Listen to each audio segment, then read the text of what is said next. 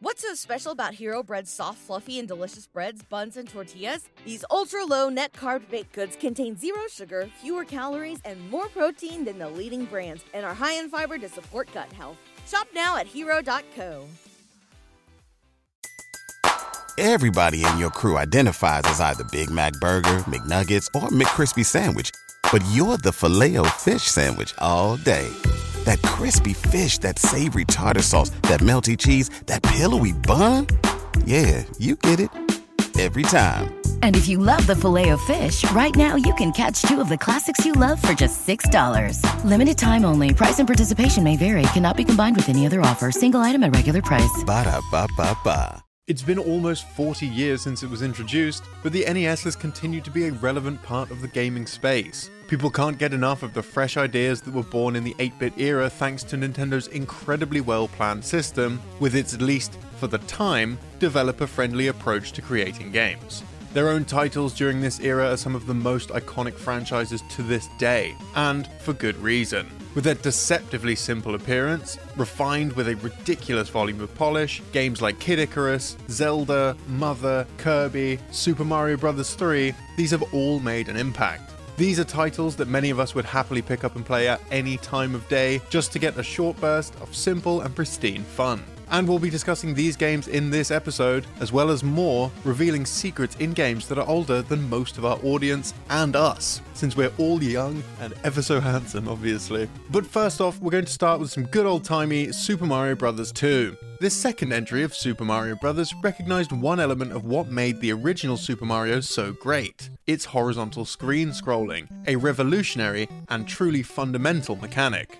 For the second entry, Nintendo didn't want to have just horizontal screen scrolling, but also vertical scrolling, introducing a whole new way and a whole new dimension in which the player must navigate the bizarre scenery of the game. To make it clear that this was a new feature of the game, the first screen in which the player takes control immediately drops them from a door into a falling state, so the player can easily recognize that falling off the bottom of a screen may not result in immediate death.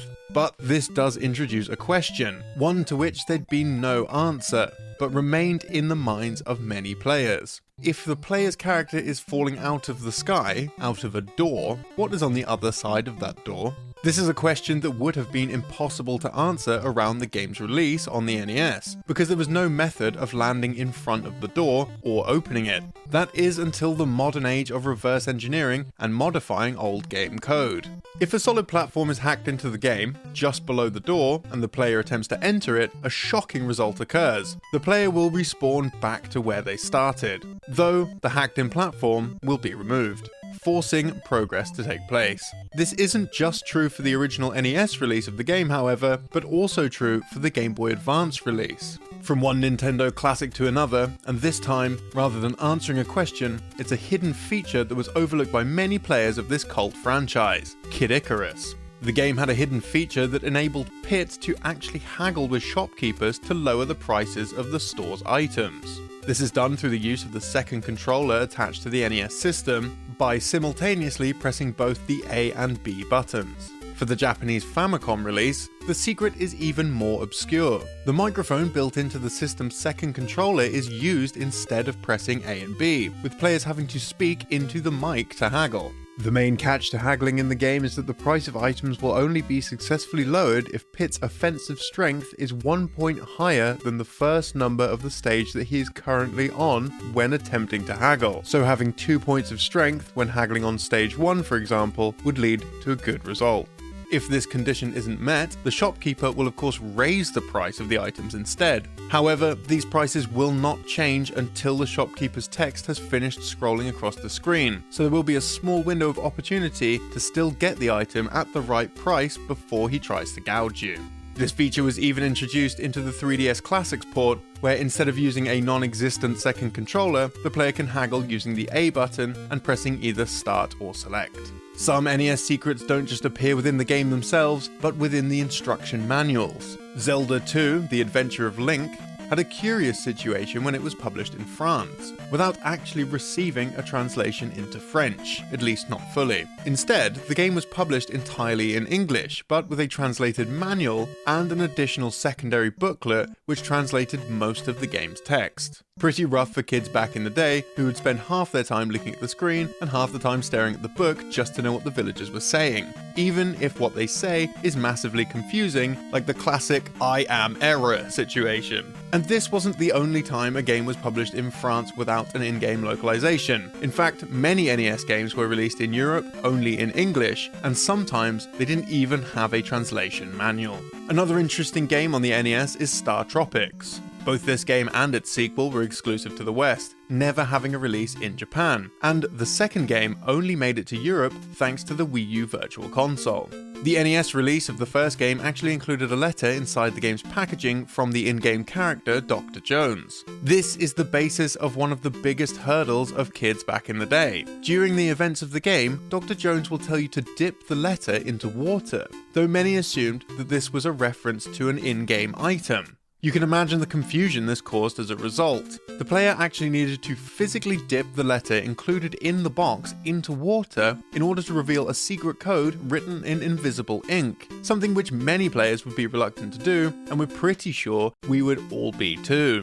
This led to Nintendo Power getting involved, where they published the code that the player was supposed to take from this letter, seven four seven, in their Counselor's Corner section, which was created to help players who got stuck in games. For the game's digital release on the Wii Virtual Console, this of course became impossible, so the code was instead added to the game's manual, which displays a short animation of the letter being dipped into a bucket before revealing the code. On the Wii U, the animation was removed, and it was simply explained that the original release involved physically dipping a letter, and the Nintendo Switch release just doesn't include any digital alternative, and as a result, makes progressing impossible without having to look online.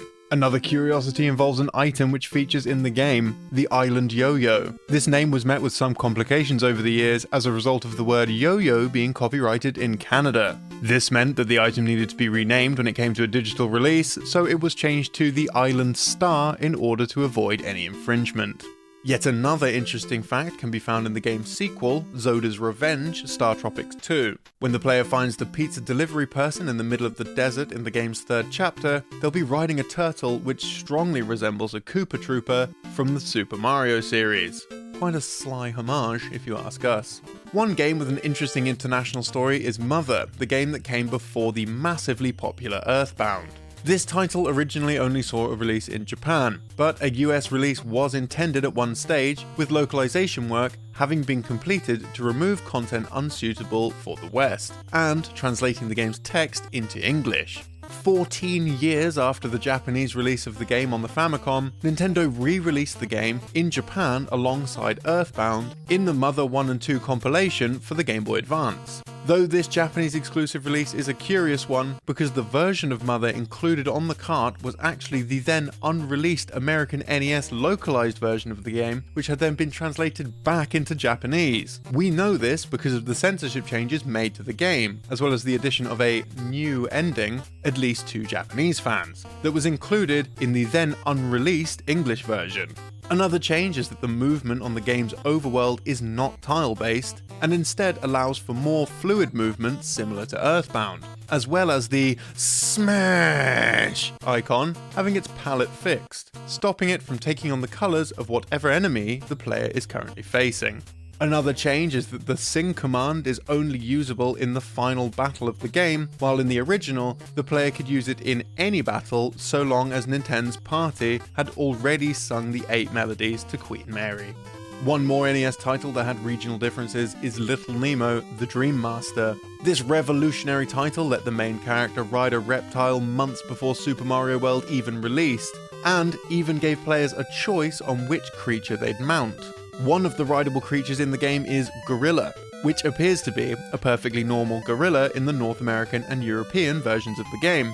In the Japanese game, however, this gorilla quite likes to smoke the odd cigar. The character Flip would also smoke cigars in the Japanese game, but the two characters had to give up their habit for their international debut. Despite this, however, the game's manual in Western regions still features artwork of the gorilla and a smoking cigar, and the gorilla's sprite still has curled lips as if it were holding the cigar in its mouth.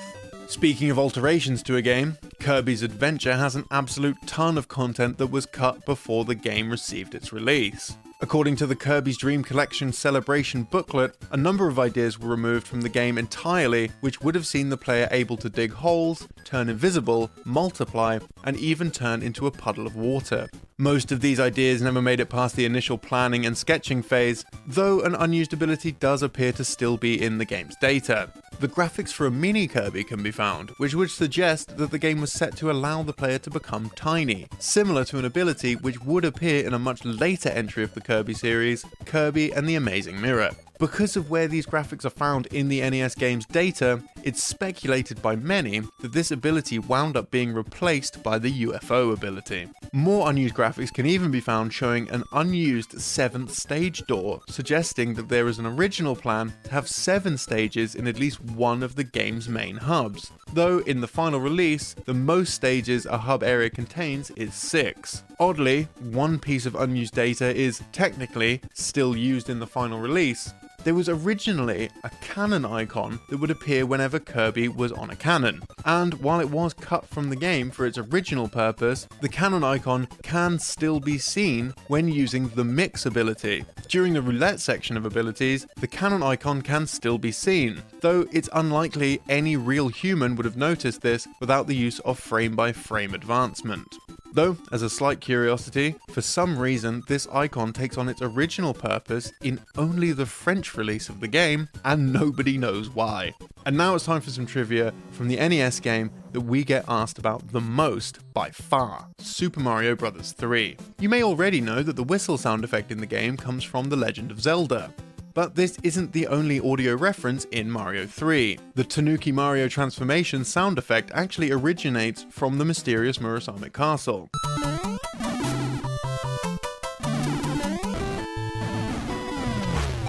A Japan-only Nintendo game made with the same engine as the original Legend of Zelda and released two full years before Mario three. There's a great region-long video on that. It's the first one I ever did, if you want to cringe an old voiceover. Another secret in the game is that, for some reason, the hammer suit item that pops out of a large question block appears to actually be a Toad suit. The other items, the frog and tanuki suits, actually match their inventory sprites, so several sleuths have posed the question, why is one different and not matching? Though it was fixed in the Super N E S and Game Boy Advance remakes. It's worth noting that in the original game, the hammer suit is something of a secret power-up, as it only shows up in hidden areas and randomly from Toad houses, though in later versions, it is made to consistently appear in certain Toad houses. This could be why the outfit appears to be a Toad when small, but even this seems a bit nonsensical since all the other small suit sprites match their larger suit sprites. So, yeah, it's a mystery. The survival horror genre was popularized in the West after Capcom's release of Resident Evil. The first entry in the Resident Evil series was directed by Tokuro Fujiwara, a developer who had been part of the games industry for a while before he developed the first entry in this recognized horror franchise. Fujiwara took a bulk of his inspiration from a Famicom title that used many mechanics now considered to be core elements of the survival horror genre. That game is Sweet Home.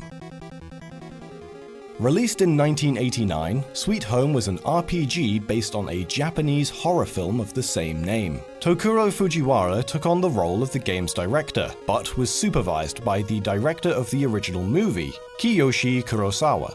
The game's story is essentially the same as the original film, following a film crew as they explore the abandoned home of the presumed dead painter, Mamiya Ichiro. Ichiro was known to have hid several paintings within the mansion before he mysteriously disappeared thirty years ago. The documentary team of five attempt to seek out and recover these lost works from the crumbling mansion. Upon entering the mansion, the team are trapped inside by a ghost who threatens to kill them for trespassing. Now left with no other options, the crew must split up and work out a means of escape, all the while facing monsters and navigating the building's crumbling structure. The team discover the ghost's identity to be Lady Mamiya, the late wife of painter Ichiro. It's revealed that thirty years ago, their two-year-old child had fallen into the house's incinerator and was burnt alive.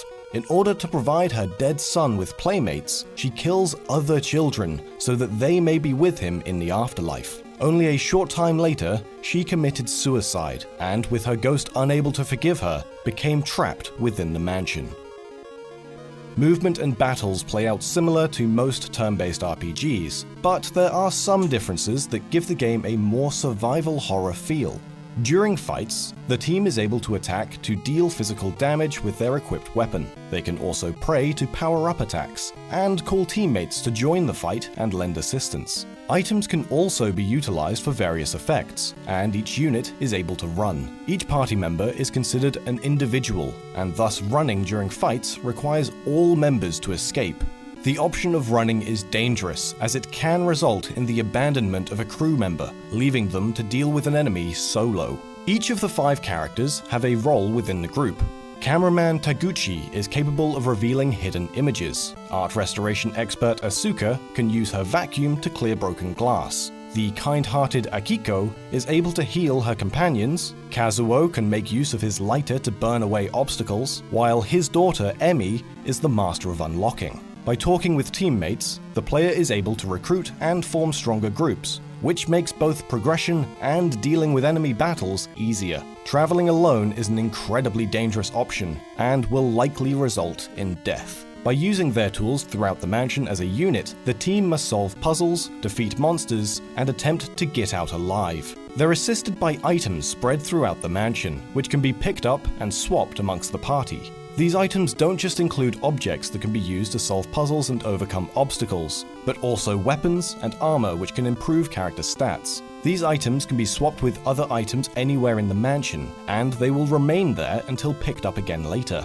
This is an important element to solving puzzles, as limited inventory space and how the player manages it comes into play. In order to solve some puzzles, the team must backtrack, assisted through the mansion's array of alternate doors that can be unlocked. Quick time events can occur too, requiring the player to make snap decisions under the stress of permadeath. Party members may be killed at any moment as the result of traps and dangerous obstacles, with no means of revival. The unique skills of each character can still be utilized, however, as items that pertain to their talents can be found near their corpses. Depending on the outcome of the team and which members of the crew survive, it's possible to see one of five different endings. Sweet Home was one of the first home console games that Tokuro Fujiwara had worked on. When speaking with Kiyoshi Kurosawa about the video game adaptation of his movie, he told not to worry if the game didn't follow the movie exactly. Fujiwara stated that he was able to use the film as a reference, and that with both the film and studio set at his disposal, he was able to use whatever elements he felt would work within the game. He was considerate of how to go about adapting the film into a game, adding extra elements to the story through diary entries from fifty years prior to the events of the game. Sweet Home's successor, Resident Evil, was originally conceived as a remake of this eight-bit title. Fujiwara initially invited Resident Evil's director, Shinji Mikami, onto the team with this goal in mind. Fujiwara believed that Mikami had a good understanding of what is frightening. Later recounting, Mikami hated it. This is how our conversation went. You hate being scared? Yep. So I figured we should do it. If he'd answered that he never got scared, I couldn't have trusted him with the project. People who aren't afraid of anything don't understand what's frightening. In my view, you can't make a horror game if you don't have any fear. Fujiwara was frustrated with his work on Sweet Home, mainly with the original Nintendo's graphical fidelity. When talking about Resident Evil's roots, Fujiwara stated, "Once the PlayStation was released, conversation turned towards the idea of launching an original franchise. The basic premise was that I'd be able to do the things that I wasn't able to include in Sweet Home. It was mainly on the graphics front that my frustration had been building up. I was also confident that horror games could become a genre in themselves." The game's region-locked status is often cited online as being due to the high levels of gruesome imagery and strong adult themes, with Nintendo wanting to keep the family-friendly appearance of the N E S. However, no official source ever stated this. It's quite likely that another reason for the game never leaving Japan was due to the game essentially being a movie tie-in. Not only due to the potential licensing issues, but because the movie version of Sweet Home is possibly even more obscure than the game. At the time of release, it's unlikely that an international publication for Sweet Home was ever considered. The game received a full English translation in the year two thousand by Gaijin Productions and Suicidal Translations. This translation is of a high quality and makes the game fully playable in English.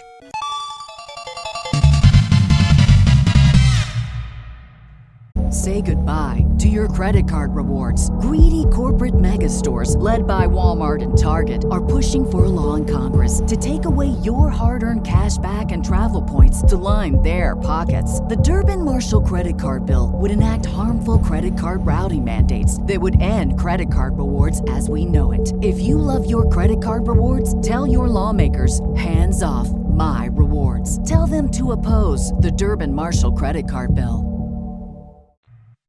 Back in nineteen eighty-six, Nintendo created a hardware expansion for the Famicom known as the Famicom Disk System, or F D S for short. This attachment allowed developers to create games using a higher capacity floppy diskette. The F D S never saw release outside of Japan, and as a result, several of its titles were never taken overseas. One of these titles was the Mysterious Murasame Castle. The game was prominent enough for Nintendo to make a minigame based on it for the Wii U launch title Nintendo Land. It was eventually released to the international market on the three D S Virtual Console in twenty fourteen. But this was twenty-eight years after the game's initial release, and to little fanfare. So why did it take so long for Murasame Castle to reach the West, and why is it still so obscure? First, let's take a look at the game.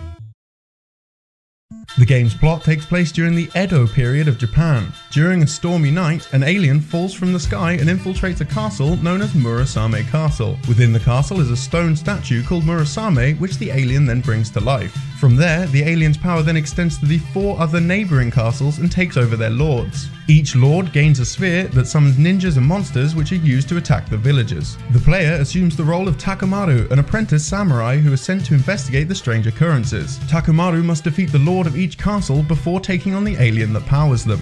Work started on the game when the team behind Zelda experimented with their engine. Their experiments led them to increasing the action elements of the game by adding more speed to the engine. Murasame was the end result of these experiments. Experiments. The gameplay is similar to that of the original Legend of Zelda, featuring a top-down angle with no screen scrolling. In contrast to Zelda, however, Murasame Castle follows a linear path and has time limits for each level. Areas are made up of two sections, the approach from outside the castle, followed by the infiltration of said castle. The R P G elements from Zelda are also removed. While the game features levels that lead onto one another, the levels themselves have branching paths that can lead to dead ends and loops through the stage. Takamaru has two weapons at his disposal, his katana and an infinite supply of throwing knives. The katana, used for close range attacks, can also deflect various projectiles. The throwing knives can be upgraded through various collectibles found throughout the game, but these are lost whenever the player loses a life. Collectibles include fireballs and a bladed wheel. Takamaru also has additional skills that can be used, such as an invisibility cloak that makes him invulnerable for a short period of time, and a lightning bolt that kills all enemies on screen.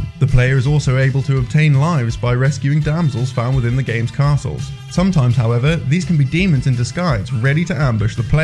The demon will follow them throughout the castle from screen to screen and will only stop if killed.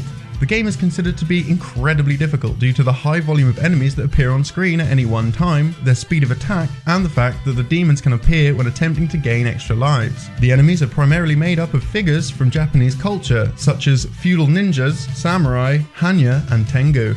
While the game lets players attack enemies using the katana at close range, once they reach the second level, this becomes a relatively meaningless approach, as several enemies will explode when they're hit. Additionally, enemies will start to throw fireballs at the player, which the katana is unable to deflect. The spike in difficulty between each level is considered to be extreme, as it only takes three hits before a life is lost. Several enemies that can only be hit with precise timing of a ranged attack begin to appear within the castles. This also has to be done while dodging a large number of projectiles being thrown at you. Enemies will often change patterns on each playthrough, making memorization a tricky if not impossible task. The reason for the game's lack of initial localization has never been officially stated. Many believe the game's intrinsic Japanese theming made Nintendo question if it would appeal to Western players. It's also possible that Nintendo simply considered the game too difficult for non-Japanese players. The title was also delayed during development, originally intending to be released alongside the Famicom Disk System and Zelda. Some reason that this impacted the game's sales. Murasame Castle sold roughly six hundred ten thousand units in Japan, but they only had about one hundred fifty thousand downloads via disc writer kiosks. These kiosks enabled users to overwrite their Famicom discs with new games for a cheaper price. Nintendo might have used the kiosks to gauge player interest, as Murasame Castle had some of the lowest rewrite figures on the system. For comparison, the Japanese Super Mario Bros. two, known as the Lost Levels in the West, had over one million rewrites from kiosks.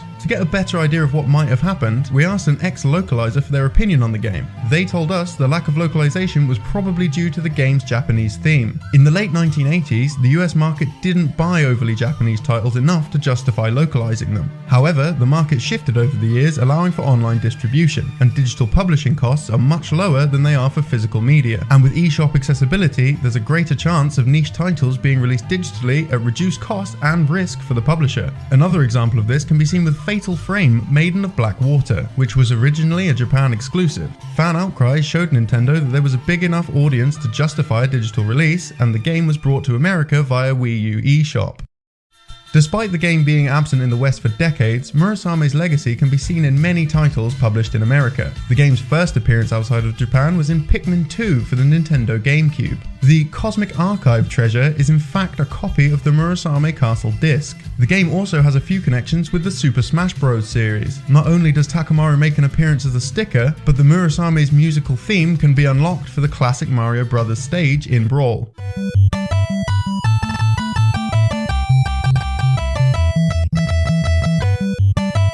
You may also know that Takamaru makes an appearance within Super Smash Bros. For Wii U and three D S as an assist trophy, but he was actually considered for the role of a playable fighter. This idea dates back to the development of Super Smash Bros. Melee. It's believed that Takamaru's inclusion in the game was scrapped because of his relatively obscure status. Sakurai stated that he was considered again for the fourth game in the series, but was again put aside because of lack of popularity. Takamaru's appearance later inspired the design of the Mii sword fighters, including his haircut and outfit. Japan has also seen two more references that didn't make it to the West. Another Japan exclusive title, which we'll explore in a later video, is Captain Rainbow. Takamaru takes on a very prominent role within the game, appearing as an anxious young man who gets nervous around women. WarioWare D I Y also includes a micro game exclusive to Japan. The player has to simply avoid shurikens from several ninjas while assuming the role of Takamaru. This was replaced in the West with a micro game based on Pikmin that plays entirely differently. The Wii exclusive Samurai Warriors three features a large reference to Murasame with the inclusion of an extra mode titled Murasame Castle mode.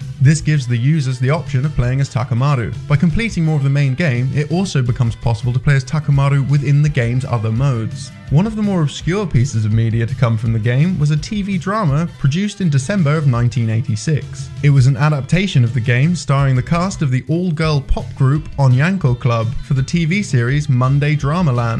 The series was known for its adaptations of popular culture. Though clips of the episode have proven difficult to find, the episode was released on a D V D box set in Japan.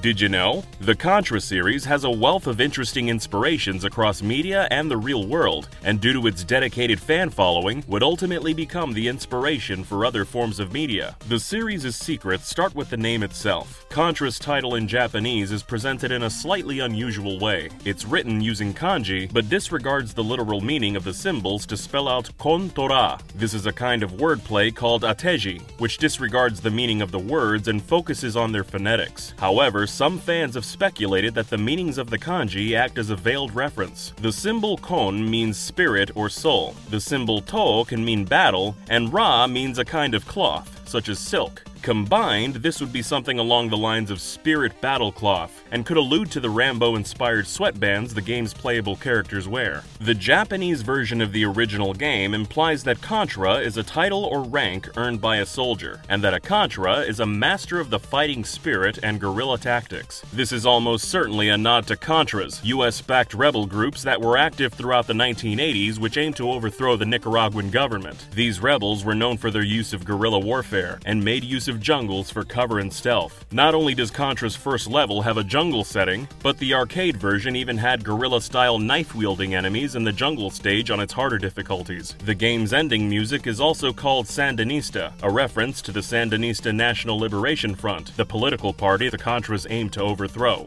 The original Contra introduced two prominent recurring characters to the series, Bill Reiser and Lance Bean. Bill's full name is a tribute to the actors Bill Paxton and Paul Reiser, and Lance Lance's full name is a tribute to the actors Lance Henriksen and Michael Bain. These four actors played the roles of Private Hudson, Burke, Bishop, and Corporal Hicks in the hit nineteen eighty-six sci-fi movie Aliens. The Alien franchise also inspired Contra's enemy design, with several xenomorph-inspired creatures appearing throughout the entire series. But it's another alien-focused sci-fi series that impacted Bill and Lance's appearance. The cover for Contra's North American release uses Arnold Schwarzenegger as a reference model for both Bill and Lance, and both reference shots are of Major Alan Dutch Schaefer from nineteen eighty-seven's Predator. Bill's pose is from the home movie V H S cover, while Lance's pose is taken from a scene about halfway into the movie itself. This became a trend throughout the long-running series, with various Schwarzenegger roles inspiring the covers and promotional materials for several Contra titles. Some examples are a poster for the Game Boy's Operation C, and the Japanese cover of Contra three, The Alien Wars. Super C, on the other hand, pays homage to another action star of the nineteen eighties, Sylvester Stallone. Funnily enough, all these references to eighties action stars were ultimately paid back thanks to the release of twenty ten's The Expendables, which featured both Stallone and Schwarzenegger.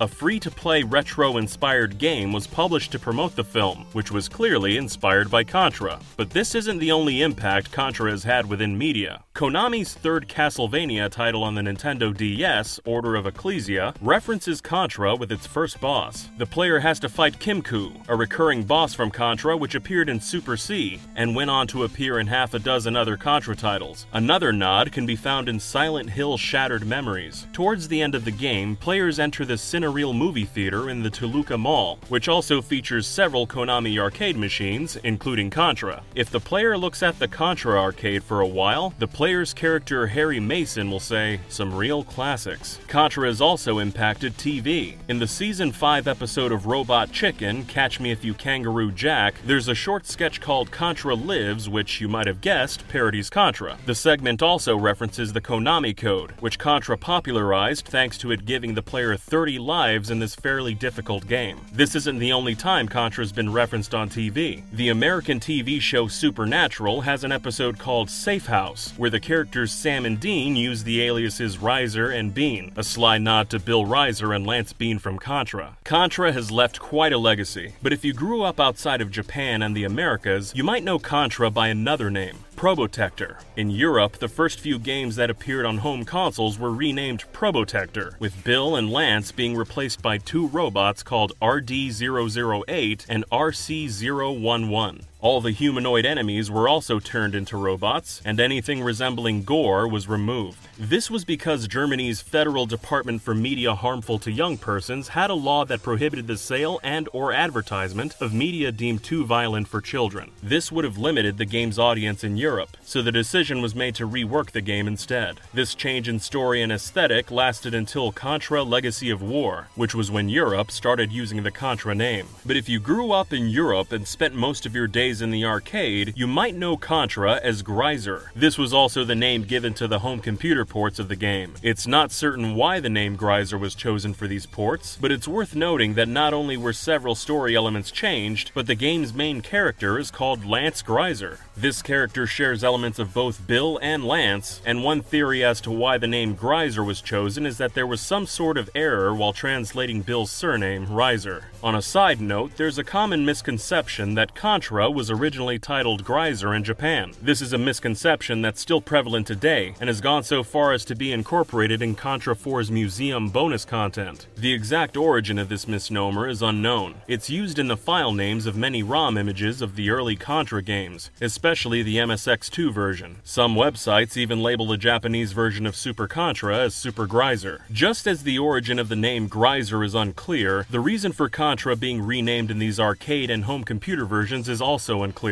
After all, they retain many elements of the original game, as well as its aesthetic. It's believed that the name was changed to avoid any conflation with the Iran-Contra affair, an American scandal that took place in the late eighties. Essentially, the U S government at the time planned to sell arms to Iran and use used the proceeds to fund the Contras, who were aiming to overthrow the Nicaraguan government. It's also believed that this is why Super Contra was renamed Super C when localized in North America, and why Game Boy's Contra title was renamed Operation C in the West. Either way, these naming issues were short-lived, and the name Contra would ultimately be used in all regions. However, there is one difference between the Japanese games and the Western releases that's been more or less consistent throughout the entire series. The Japanese games are actually easier. For example, in Contra Hardcore, the Japanese version gives all characters a life bar and they can be hit three times. This version also has unlimited continues, unlike the American and European versions, which don't even have a life bar, with a single bullet being certain death. But, in the end, this level of difficulty is part of what made Contra popular in the West, and kept the series' die-hard fans coming back.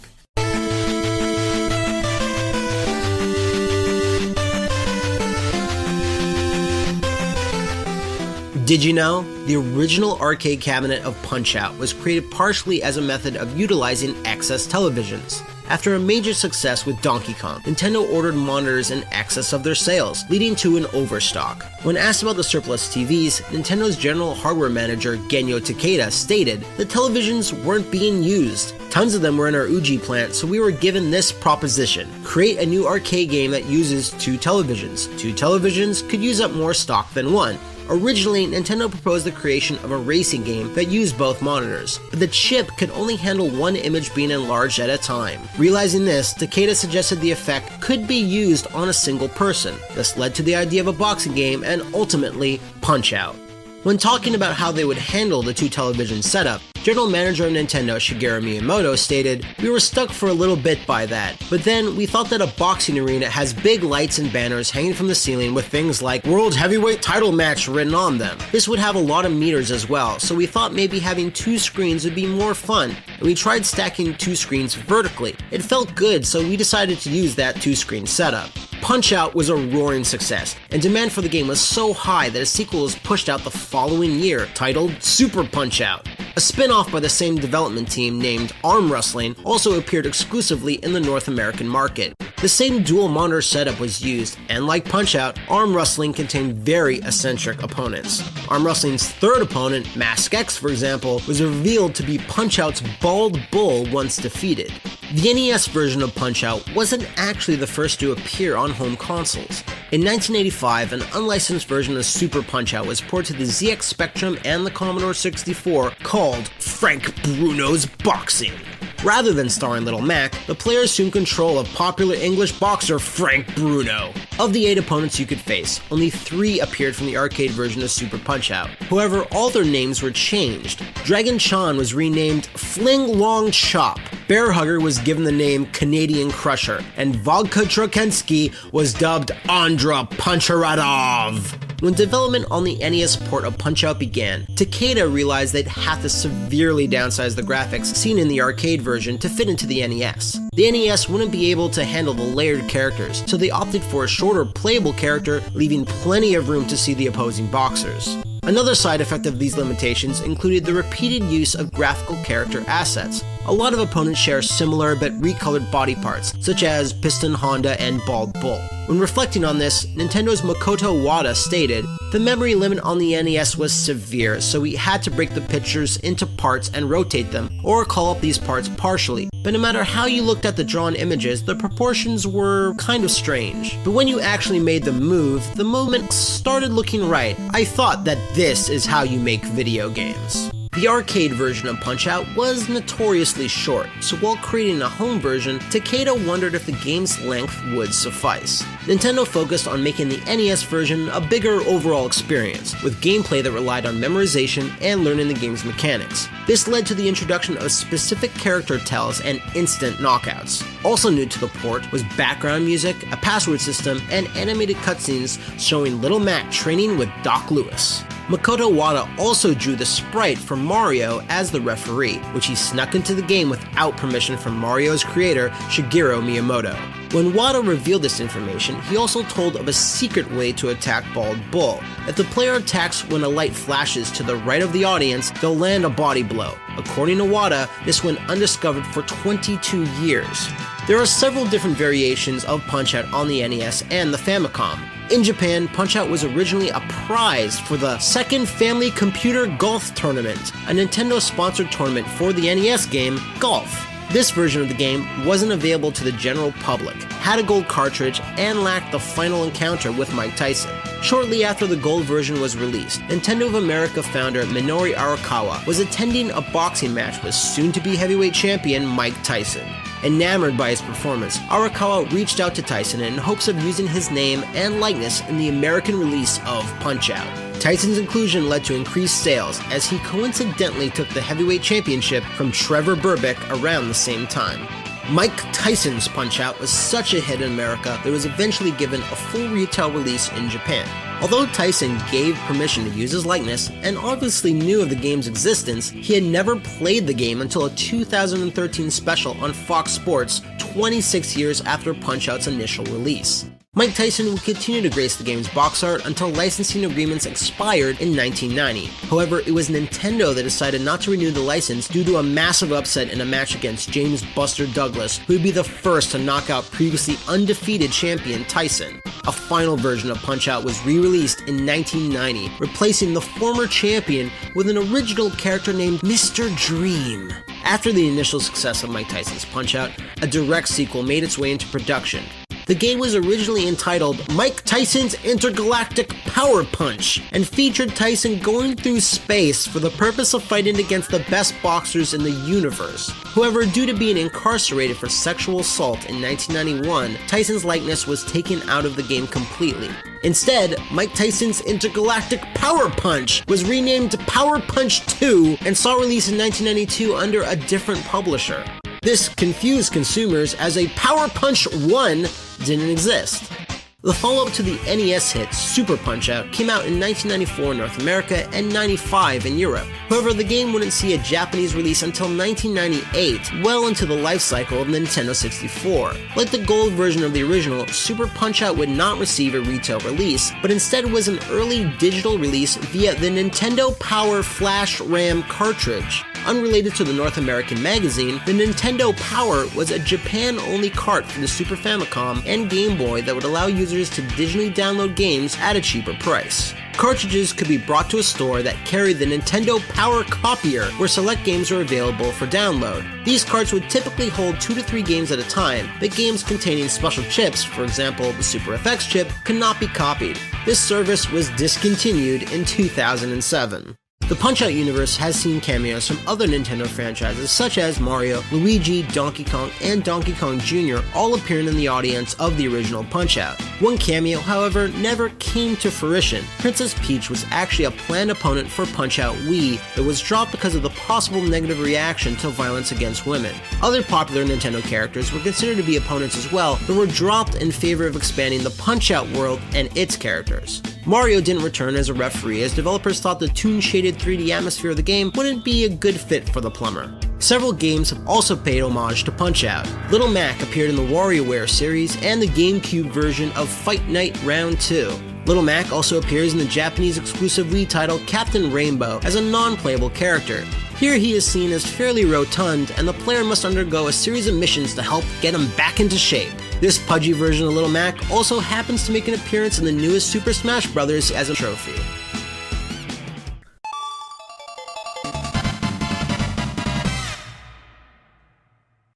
Many know of Nintendo of America's old policy against religious symbolism appearing on their consoles. Censorship of religious imagery occurred with many Nintendo games, both localized and Western titles. When religion was a game's focus, publishers struggled to get Nintendo's seal of approval and resorted to selling their titles on unlicensed cartridges. Wisdom Tree released two of these unlicensed games, Bible Adventures on the N E S and Super Noah's Ark three D on the Super Nintendo. However, one Bible game did get officially licensed by Nintendo, yet it only saw release in Europe. That game is Konami's Noah's Ark. Noah's Ark was created by Source Research and Development and published by Konami of Europe in nineteen ninety-two. The game follows Noah after being commanded by God to put two of each animal on board his ark to save them from the world-ending flood. However, other people have captured the animals he needs, preventing Noah from fulfilling the will of God. To complete his mission, Noah must go around the world and free these animals from captivity. The game plays like any platformer of its age, with the player having to navigate past a number of different enemies. However, it has the added hindrance of a continually rising water level. Noah can hurt enemies with a small projectile attack, or by jumping on their heads. A number of different power-ups can make this task slightly easier. That said, power-ups are lost after a single hit. The player can obtain transformative magic which allows Noah to take on different forms. These include a feather form which assists him with aerial traversal of the stage, a fish form which helps Noah swim through the rising waters, and a statue form which prevents projectile damage and increases his attack when landing on enemy heads.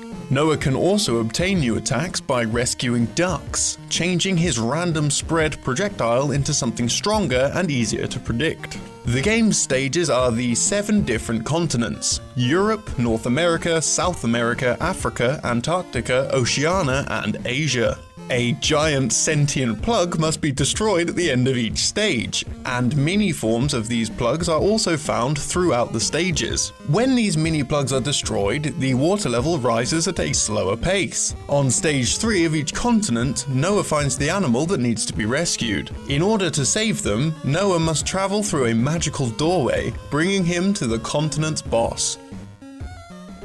Nintendo of America has a strong stance when it comes to religious imagery in their older titles, along with their guidelines restricting adult themes. The guidelines, written in nineteen eighty-eight, forbade symbols that are related to any type of racial, religious, nationalistic, or ethnic group, such as crosses, pentagrams, God, gods, Satan, hell, and Buddha. Mythological deities, such as the Roman gods, were acceptable, however. This was an obvious attempt to prevent controversy, with the company closely watching its family-friendly image. In many cases, this policy only resulted in minor changes, such as changing the name of The Legend of Zelda, The Triforce of the Gods to A Link to the Past in the West. It's highly unlikely, however, that Nintendo of America would have allowed a game about a Bible story to officially appear on their console, and it seems Nintendo of Europe were more lenient on this issue. On top of this, Nintendo of America had already refused publication rights for a religious game a year prior with Bible Adventures. Had Noah's Ark received an official seal of quality, it would have looked as though Konami received preferential treatment.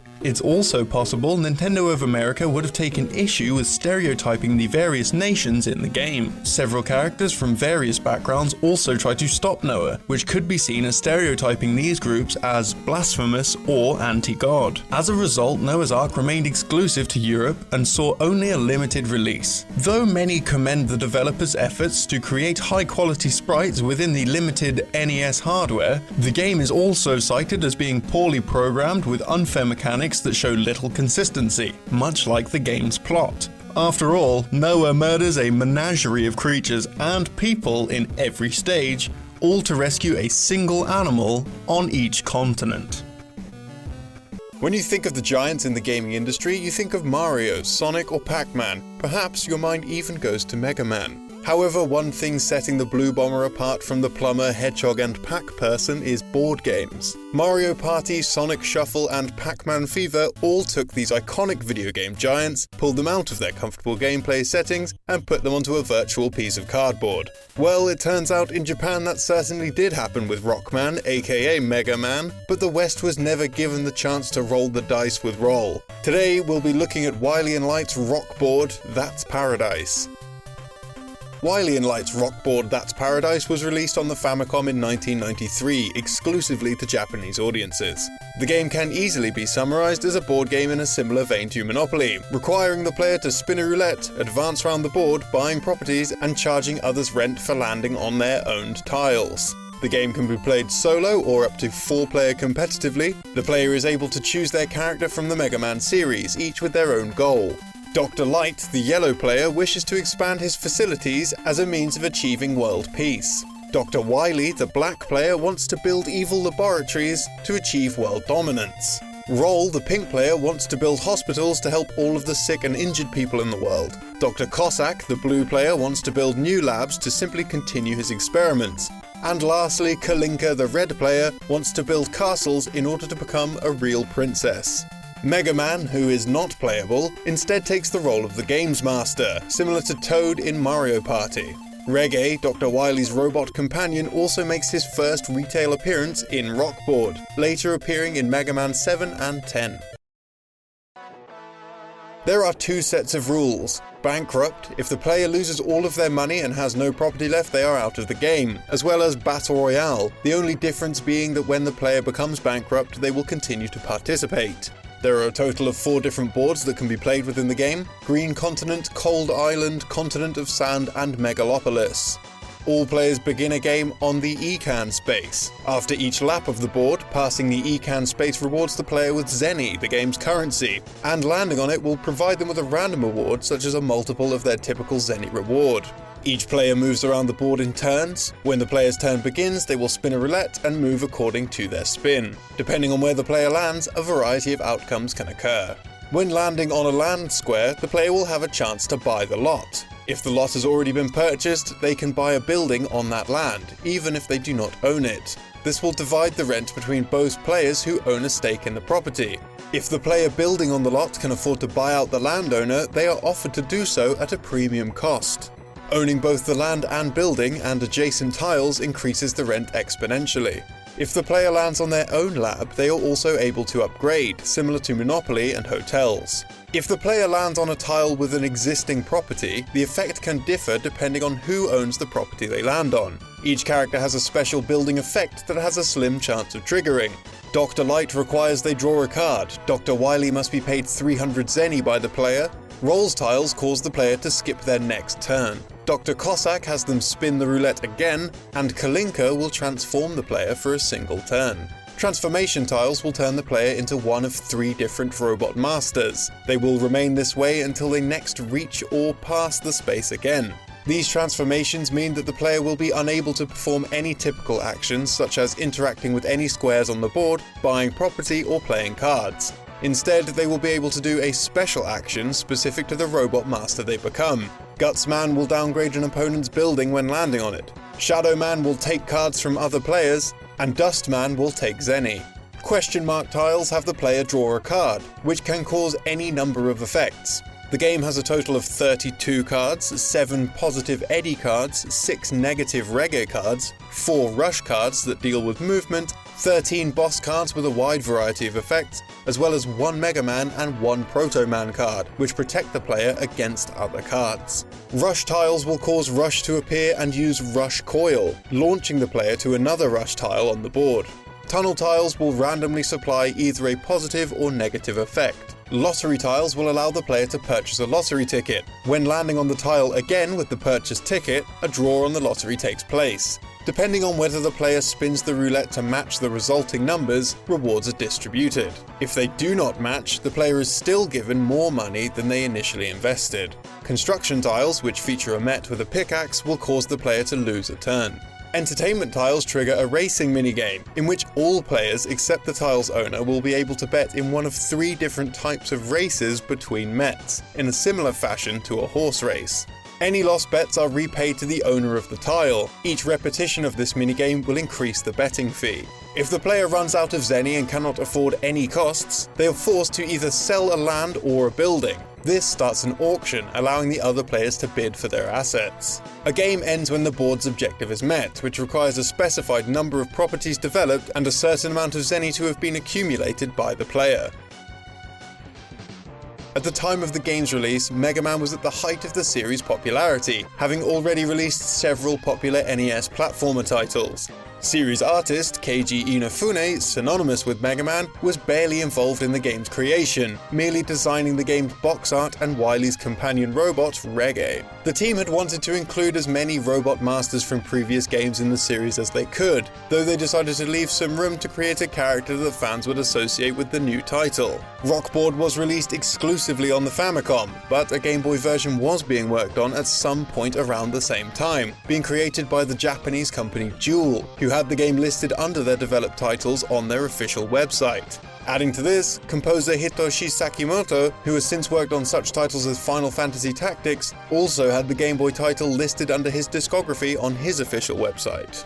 Quick Man was also planned to appear as another Robot Master transformation for the player to take on, but was cut from the game's final release. What he would have done remains unknown. Sprite data for Drill Man also exists within the game's data, though he doesn't appear anywhere in the game. Based on where his graphics are stored, he was likely planned to appear as a boss card attack. A set of gold bars can be found alongside his sprites, suggesting that he would have been used to dig for Zenny. The game actually has an ending, though it is hard to achieve. The player must complete the game using Battle Royale rules on the Megalopolis map, and by the end of the game, must have attained seventy-five percent total control of the board. This results in a short credit sequence being shown, featuring Mega Man himself in his only full appearance in the entire game. The game's boards were likely created to represent real-world locations, such as the green continent looking like South America, the continent of sand looking like Africa, Megalopolis being the United States, and the cold island, most likely, being Antarctica. Rockboard didn't get a fair chance in the gaming world. Rumours have spread since the game's Japanese release, muddying the waters to the true reason it was never sent westward. Many people believed that Nintendo prevented the game's international release, believing that the game promoted gambling to young children. A theory that might hold some ground, though it does become doubtful when considering the variety of other gambling titles and board games with console releases at that time, such as Monopoly. Evidence of the game's attempted localization comes from a magazine snippet. Lost Levels community member Ray V G M found a tiny piece about the title in an article of an old Latin American official Nintendo magazine, Club Nintendo. The article previewed a number of Capcom titles that were shown during the nineteen ninety-three Consumer Electronics Show. One of the featured titles was Mega Board, including a screenshot of the game featuring English text. Not only this, but shortly after, the game appeared on a Teco H Q sales flyer, though listed as Mega Man Board Game. This first attempt was clearly never followed through, for one reason or another, but it wouldn't stop Capcom's team from taking another stab at getting the game past the international border. In an interview with U S Gamer, Capcom's Ray Jimenez and Digital Eclipse's Frank Cifaldi spoke on the release of Mega Man Legacy Collection in twenty fifteen. The media outlet exchanged with the two on the game's inclusion. It also makes sense from a tech perspective to just go with the N E S games because they're on the same hardware being reproduced. I know it's not emulation technically, but it's working to the same spec. Did you ever consider throwing in Rockboard as some sort of bonus, given that it's the odd one out on the same technology or platform? The answer isn't no. We definitely had thought about it, but there wasn't really a way for that to fit in for us, especially since it was in Japanese, right? So... we even looked at translating it, if I could speak to that for a second. As close to the technological images you could theoretically do it, but you're starting to go away from everything we're trying to do, which is to keep everything authentic. We couldn't release an all-Japanese board game here in the U S, so... Is that just a case where you personally wouldn't feel good about it, or the platform rights holders would be no-go? There is a requirement that all essential game information has to be localized to the support language, and a game like a board game has a lot of essential text in it. You can't play that if you don't understand Japanese. So, even just throwing it in as a curio was off the table because of the logistics from on high? We're aware of all the curios, right? Nothing is really impossible if you really want to do it, and you have enough time and resources to do it, but it would just lose the focus of what we're doing. Ultimately, the game was never published officially for an international audience, though a fan translation was created by fans of the Mega Man series at website Mega Man P C. Doctor Cossack, Servbot twenty, Guillermo, and Elaine. This translation makes the game fully English, though with some names altered and bizarre dialogue as a result of direct translations. When it comes to Japanese games, difficulty is often a subject of contention. At times, games fail to be localized outside of the East due to concerns that Western audiences wouldn't have much interest in brutally hard gameplay. The N E S has titles such as Castlevania, which are still considered to be a challenge for many players. One game which released in Japan that follows Castlevania's style, but with the addition of bizarre references to heavy metal music, is titled Holy Diver. Holy Diver was released in nineteen eighty-nine by I R E M, a company best known for their arcade games, such as R-Type and possibly their Super Nintendo title Dino City. The game's visuals differ only slightly from that of Castlevania, but rather than using the signature Belmont Whip against adversaries, the player must attack with projectile fireballs. Whilst appearing similar, the weight and control of the game's hero differs. His attacks are quicker and easier to land, and it's possible to move while in mid-air. The game's narrative also takes a relatively dramatic turn from that of vampires, instead taking place in a more fantastical world of magic, with strong inspiration from rock and heavy metal. It isn't at all rare for Japanese developers to name characters after Western music, as is most recognized in franchises such as Mega Man. Thanks to Dire fifty-one, we have a full translation of the game's plot as seen in its instruction manual. When translated, the game's plot is as follows. Resurrected, the legend of the Holy Magic King's Justice. It is the six hundred sixty-sixth year of the world of magic. The Black Slayer, Demon King of the Underground Dark Empire, has extended the world of darkness and weakened the power of King Crimson, whose kingdom has guided the world of magic for generations. The sixteenth Crimson Emperor, Ronnie the fourth, entrusted his two infant sons, Randy and Zack, to his faithful servant, Ozzy. The three escaped the forces from another dimension in the hope to bring light back into the world. The next seventeen years were difficult, but Randy, Zack, and Ozzy devoted themselves to the cause of holy magic justice. The Black Slayer further extended his empire over the countryside, and the interdimensional forces were even more powerful. Randy needed to find the royal coat of arms of the Crimson to battle the demons. He set out alone to carry out the will of his surrogate father Ozzy, who had passed away. Thus begins the legend of the Holy Magic King's Justice. Several names, such as the Black Slayer, can be seen as references to the band's Black Sabbath and Slayer. King Crimson is also named directly after the band of the same name. Emperor Ronnie is of course named after the late Ronnie James Dio, with the title of the game being the same as his band's debut album. Randy and Zack are named after Randy Rhoads and Zack Wilde, two members of Ozzy Osbourne's band, and needless to say, Ozzy is of course named after Osbourne himself. The goal of Holy Diver is to reach the end of each stage and defeat a boss, similar to most games of its generation. The game contains a total of six stages, with each stage introducing new enemies as progress is made. Items can be obtained within each level to help improve Randy's stats and abilities, such as high jump boots or a block-breaking bracelet. Items to increase your maximum health can also be found, as well as expansions to your magic meter, which will be necessary for the variety of spells obtained over the first four stages. These spells affect how the player attacks, or can be used to progress further in a stage. For example, in the second level, lava will prevent the player from getting past a small jump. By using a newly obtained ice spell, it's possible to freeze the lava and stand on it to proceed. This ice can also be destroyed, helping the player to get past any walls of lava that may be streaming down. Spells are selected from the game's pause menu and activated with the select button. When active, the spell is cast with the normal attack button. Making sure to balance the use of magic is pivotal to completing the game. Although it can be used to assist in killing enemies, some mana may need to be held to progress further in the game. To help in killing enemies for the later part of the game, Randy is able to collect an item which will transform him into a dragon.